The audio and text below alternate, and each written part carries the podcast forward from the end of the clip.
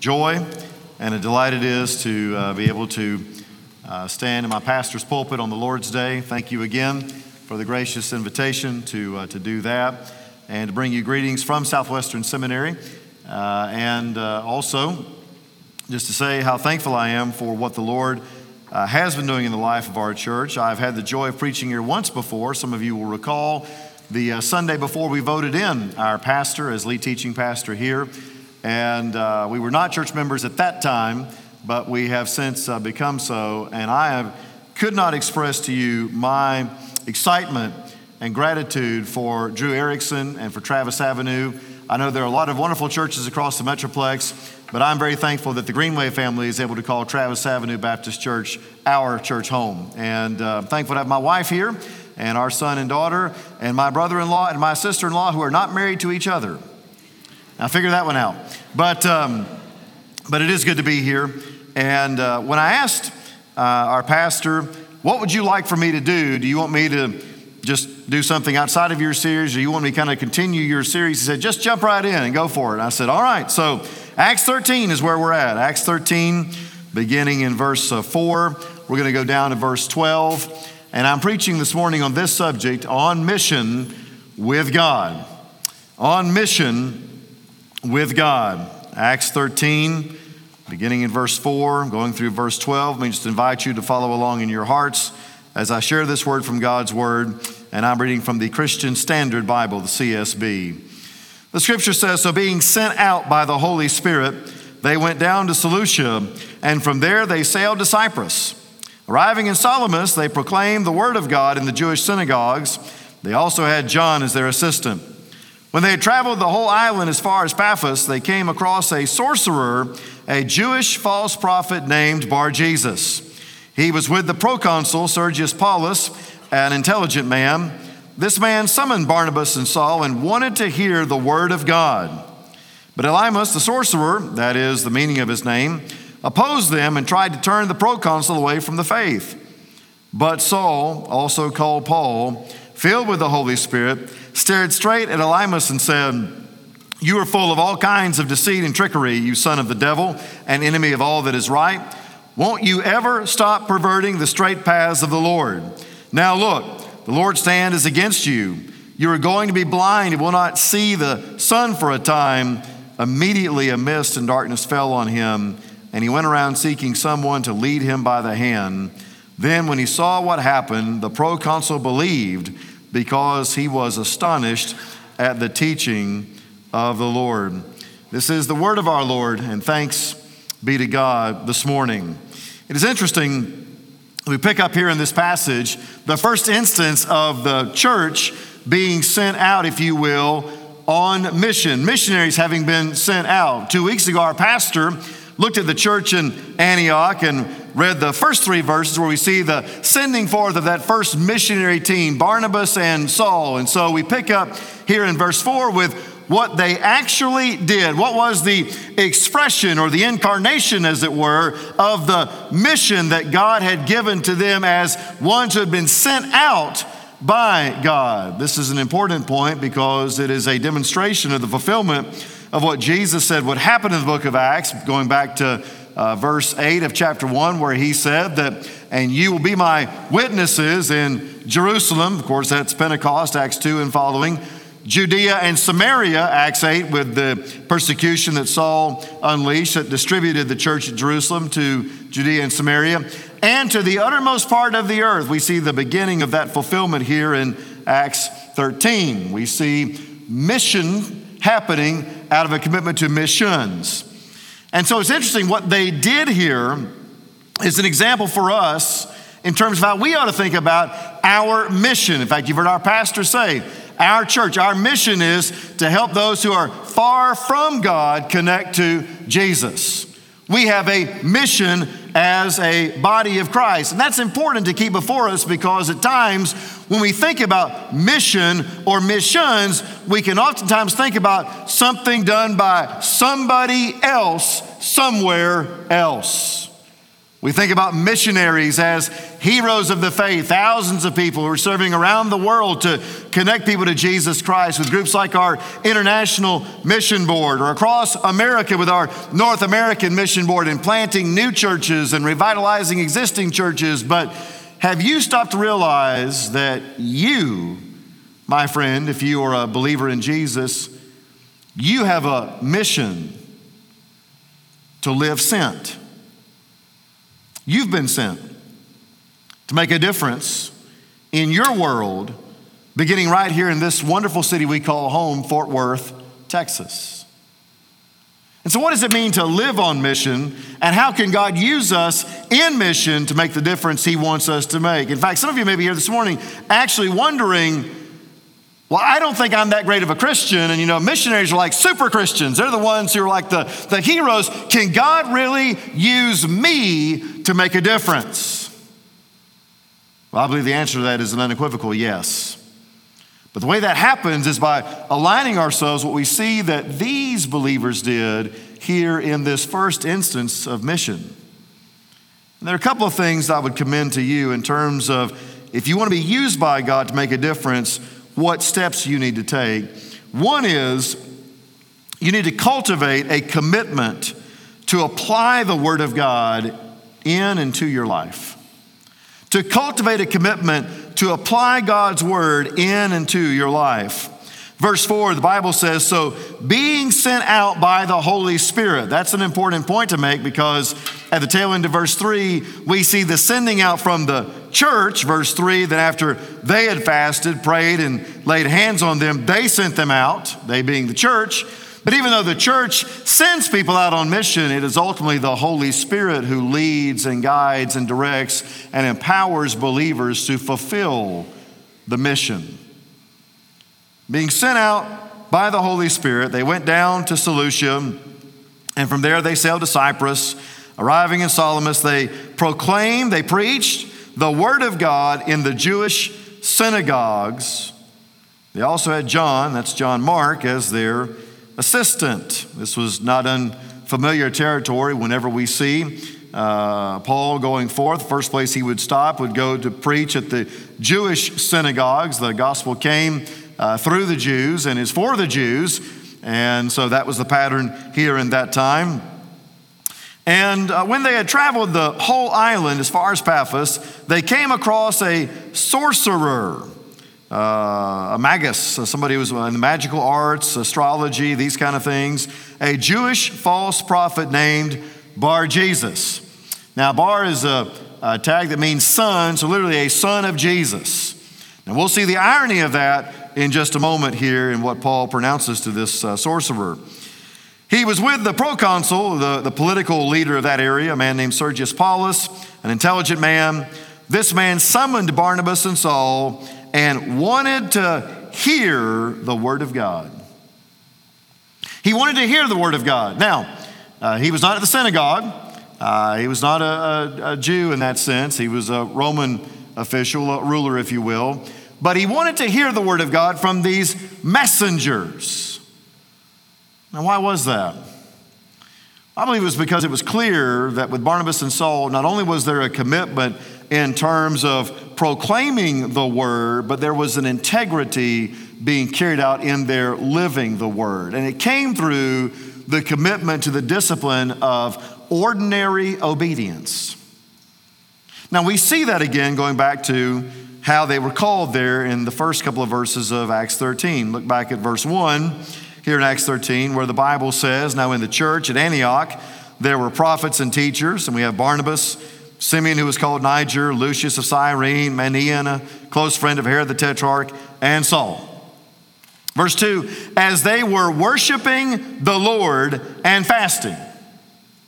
That is to say, as they were engaging in the ordinary disciplines of grace. They, they were involved in the regular expectations of being a believer in Jesus. They, they, they weren't looking for some supernatural existential encounter. They were just seeking to be found faithful where God had placed them. They, they were doing the things that they knew every Christian, every believer ought to do placing yourself in a position to hear the Word of God in order to obey the Word of God. And it was in that context that the Spirit said, Set apart for me Barnabas and Saul for the work to which I have called them. They were already manifesting an ordinary obedience to the things of God, to the Word of God. And therefore, they were in position to hear that when God would speak, when God would call, they were able to be yielded and to respond. There was not just a proclamation on their lips, but, but there was the carrying out of the word in their lives. And I believe it was that which gave the power to what they were doing as they went to proclaim to where there were people who found out what was going on and they wanted to hear what Barnabas and Saul had to say.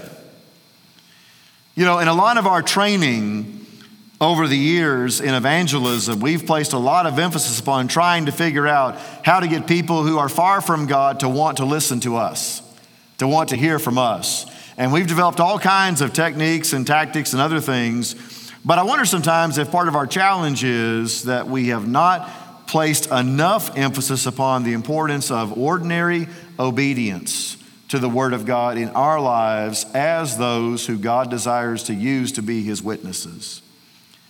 And I don't have to tell you uh, the, the need for this in terms of the witness to a watching world has never been greater because if you want to know why Christianity, let's just say, uh, is finding itself in a challenging place in the North American cultural context, just jump on social media and look at what is happening with Christian Twitter, Christian Facebook, Christian Instagram, Christian, whatever your social media platform is. Friends, there's just a lot of crazy out there.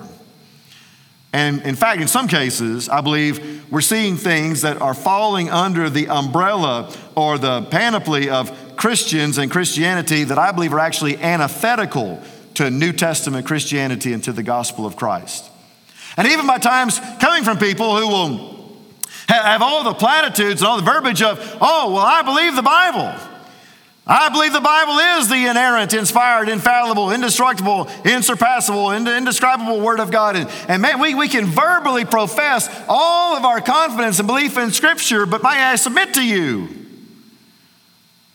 that none of that means anything if it doesn't translate into an obedience to and a submission to the actual claims and teachings of Scripture. You know, it, it, doesn't mean much how much I can pontificate about how I believe the Bible if I have absolutely no commitment to living out what the Bible actually calls me to be and to do as a Christian. And that's one of the issues, I think, in terms of the hypocrisy and the duplicity at times that I think is hindering our work and our witness is people hear what we say with our lips, but our lives end up contradicting the very things we claim to believe. These things ought not to be so. It's not just that obedience is for the super Christians. In fact, I wonder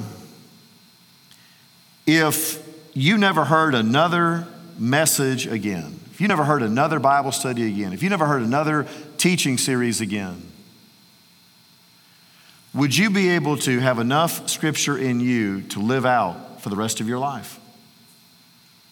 Or to put it a different way, I wonder if part of our challenge is not that we need more instruction because we are so advanced that we've already fulfilled all the basics of Christianity. I wonder if our challenge is we have tried to forget the basics and, and, and we're failing in some very key areas in terms of what it means to truly worship God, to love my fellow believers, to love lost people, to walk in holiness, to give sacrificially to support the work of the church, to share my faith as I go. Just, just those six things.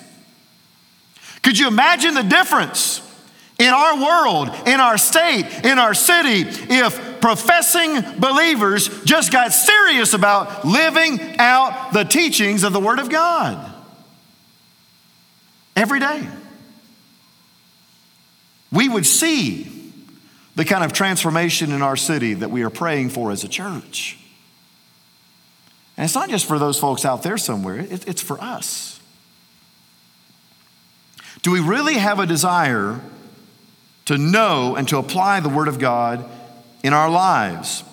Because the fact of the matter is, when we get serious about that, there, there's going to be challenge. There's going to be opposition, criticism, persecution, whatever term you want to use for it. It was true then. I mean, we see it here. Even where this, there's this one who wants to hear the word, this proconsul, there's this sorcerer, this astrologer, this, this magician type who is trying to turn him away. And that's what leads me to my second point. It's not just if we're going to serve God, if we're going to be used by God for mission, that we've got to have a desire to apply the Word of God to our lives. We, we've got to consecrate ourselves, to, to dedicate ourselves to relying upon God's power, no matter the cost. We, we've, we've got to consecrate ourselves, dedicate ourselves to relying upon God's power, no matter what the cost. So you see what's being set up here. You, you, you've got the sorcerer and you've got the missionary. And so, verse 9, but Saul also called Paul. By the way, I won't chase this rabbit for time's sake, but uh, Paul is not the name that Saul gets after he's converted. He had that name all along. Paul is simply the Greek name, Saul is the Hebrew name, but they've always been one and the same person. It's just like if you go to a different country, your name is going to have a different expression if it's in German or Russian or Spanish or French, but you're the same person. Same thing's true here. Saul is Paul, Paul is Saul. Filled with the Holy Spirit, which of course is the absolute essential for any of us if we're going to be used as instruments in the hands of the Redeemer. The ministry of the Holy Spirit is critically important for us. He stared straight at Elymas and said, You are full of all kinds of deceit and trickery, you son of the devil. Remember, his name bar Jesus, son of Jesus, but Paul says, No, you're not a son of Jesus, you're a son of the devil. You, who is an enemy of all that is right, won't you ever stop perverting the straight paths of the Lord? By the way, this is, I believe, as important of a task for the believer in confronting false teaching and error in the power of the Spirit as much as it is being like gentle Jesus, meek and mild. Remember, Jesus did turn over the tables of the money changers in the temple when they were perverting and corrupting the house of God for selfish, man centered aims. There are times to pray, and there are times to proclaim. There are times to be strong and to speak up. And that's what Paul does here. And he says, Now look, the Lord's hand is against you. If you notice, if you do a study of the Lord's hand in Scripture, the Lord's hand is either with us or it is against us. And you always want the Lord's hand to be with you and not against you. And here, as a result of the Lord's power being displayed in and through Paul's word, Paul says, You are going to be blind and will not see the sun for a time, which of course was extraordinarily significant for somebody who made his living by the heavenly bodies, trying to divine things from the sun and the moon and the stars and all those astrological signs. Paul says, You're not going to see any of that for a while. It's going to be gone. He's going to be blind similarly to the way that Paul was blind after he confronted Jesus on the Damascus, was confronted by Jesus on the Damascus road. And of course, immediately a mist and darkness fell on him went around seeking someone to lead him by the hand. And then, verse 12, when he, the proconsul, saw what happened, the proconsul believed. But notice this last phrase not because he saw the signs and the wonders. He believed because he was astonished at the teaching of the Lord. There are a lot of folks who will say things like, you know, I wish we could just have some real magical, mystical experience. You know, if God would just write John 3:16 in the clouds, people would repent and believe. No, they wouldn't. That was tried once, you know. Go back to Luke 16, where the rich man there in eternal torment says, If you'll just raise Lazarus and send him to be a from the grave evangelist, my family will get saved. And Father Abraham says, No, they won't. If they won't hear Moses and the prophets, they won't believe if a dead man comes back. Here, we're being reminded of the sufficiency, the real sufficiency of the Word to accomplish its intended task. Sufficiency is not just something we profess, but that we demonstrate in our obedience when we actually share the gospel, the good news, when we tell people that God loves them, but that their sin separates them from God, and that they can do nothing in and of themselves to overcome their sin, which is why God sent Jesus, his only begotten Son, to live the life they could never live, to die the death they could never die, so that all who turn from their sin and trust Jesus will be saved. I mean, that, that's the heart of our mission, that's the heart of our confession. That's the heart of what it means to be the church called Travis Avenue. It's not just a message to go to the nations, even though it is that. It's a message that's needed right down Berry Street and right down Hemphill and right down Seminary Drive and James Avenue and McCart Avenue. And in fact, we exist to do everything we can to make it as humanly impossible for anyone to die in our city and to go into a Christless eternity because they never had a chance to hear about Jesus and to give their lives to Him. That's what it's all about. But that starts when we are rightly aligned with God's Word, relying upon God's power, committed to living out His mission. So, my question is Does that describe you this morning? Are, are you somebody who's living on mission? Has there been that point in your life where you've come into right relationship with God, or are you still far from Him? And if so, what's keeping you from coming home to God? And believer, what's keeping you from living on mission every day, Monday, Tuesday, Wednesday, Thursday, Friday, Saturday, to make a difference? For here and for eternity. Let's pray together. Every head bowed, every eye closed. Loving Father, we're so thankful for the moments together around your word. God, you are so wonderfully good to us.